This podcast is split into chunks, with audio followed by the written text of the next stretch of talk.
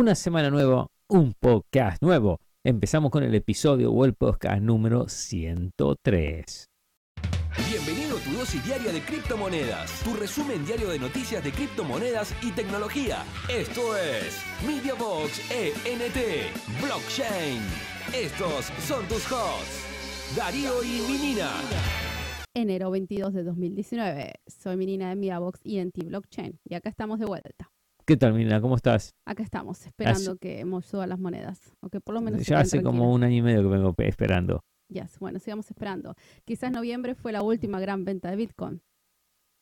Desde que experimentó una caída abrupta el 13, del 13% el 10 de enero, de entre 4.036 y 3.502, el precio de Bitcoin se ha mantenido relativamente estable en un rango estrecho a mediados de los 3.000, 3.500, 3.600, se quedó por ahí. Sí, por ¿Qué ahí. significa la baja volatilidad para Bitcoin? Volatilidad que era de tanto, tanto que se preocuparan, ahora bajó la volatilidad. Parece que el precio de Bitcoin ha sido volátil en las últimas dos semanas, pero la volatilidad se produjo en un rango entre 3.500 y 4.000 nada más. No se registraron movimientos importantes por debajo o por encima de los niveles de soporte de resistencia clave, lo que impide cualquier movimiento significativo de precios a corto plazo. Si continúa la tendencia, la volatilidad relativamente baja en un rango de precios bajo ajustado, la acción lateral de Bitcoin se extenderá durante todo este año, dando como resultado un largo periodo de consoli- consolidación. Cuanto más tiempo se lleva a cabo esta acción lateral, más se cree que está en el fondo. O sea que a partir de acá se va a ir como lateralmente, como, como que se va a mantener los mismos precios. Oh, Noviembre fue una de las peores eh, velas que se vieron en los gráficos mensuales de la historia. Y es muy posible que haya sido la última de las terribles de las Que sí que ventas. ahora lo que viene, viene lo mejor. Yes, Y ahora tendremos un periodo de consolidación que durará mayor parte del 2019.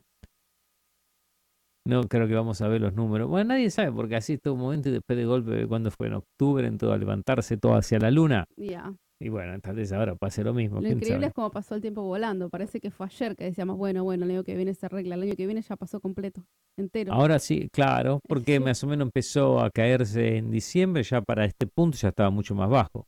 Oh, ya, seguro. Ya. So, ya hace un año, ¿no? Increíble cómo pasa Bueno. el tiempo. Una casa de cambio de monedas de Corea del Sur envía Oh, accidentalmente. Ah, ¿lo leíste? No, contame, sí. 5 millones en Bitcoin. Coinnest ha anunciado que ha enviado accidentalmente 6 mil millones de won coreanos en Bitcoin, lo que equivale a 5.3 millones de dólares estadounidenses Wow. a las cuentas de la gente que está invirtiendo de esa casa de cambio. Sí, eran como 10, creo, sí. El intercambio de criptomonedas coreana intentaba lanzar un airdrop en tokens WIN.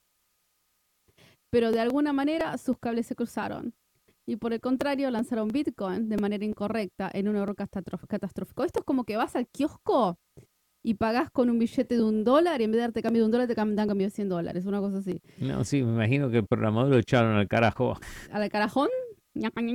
No, hice porque alguien, alguien, alguien hizo el programa y se equivocaron. Y sí, en medio de la locura, Coinnest también, eh, también envió accidentalmente algunos won coreanos a los usuarios, pero ha estado intentando hacer retroceder sus servidores para recuperar sus pérdidas.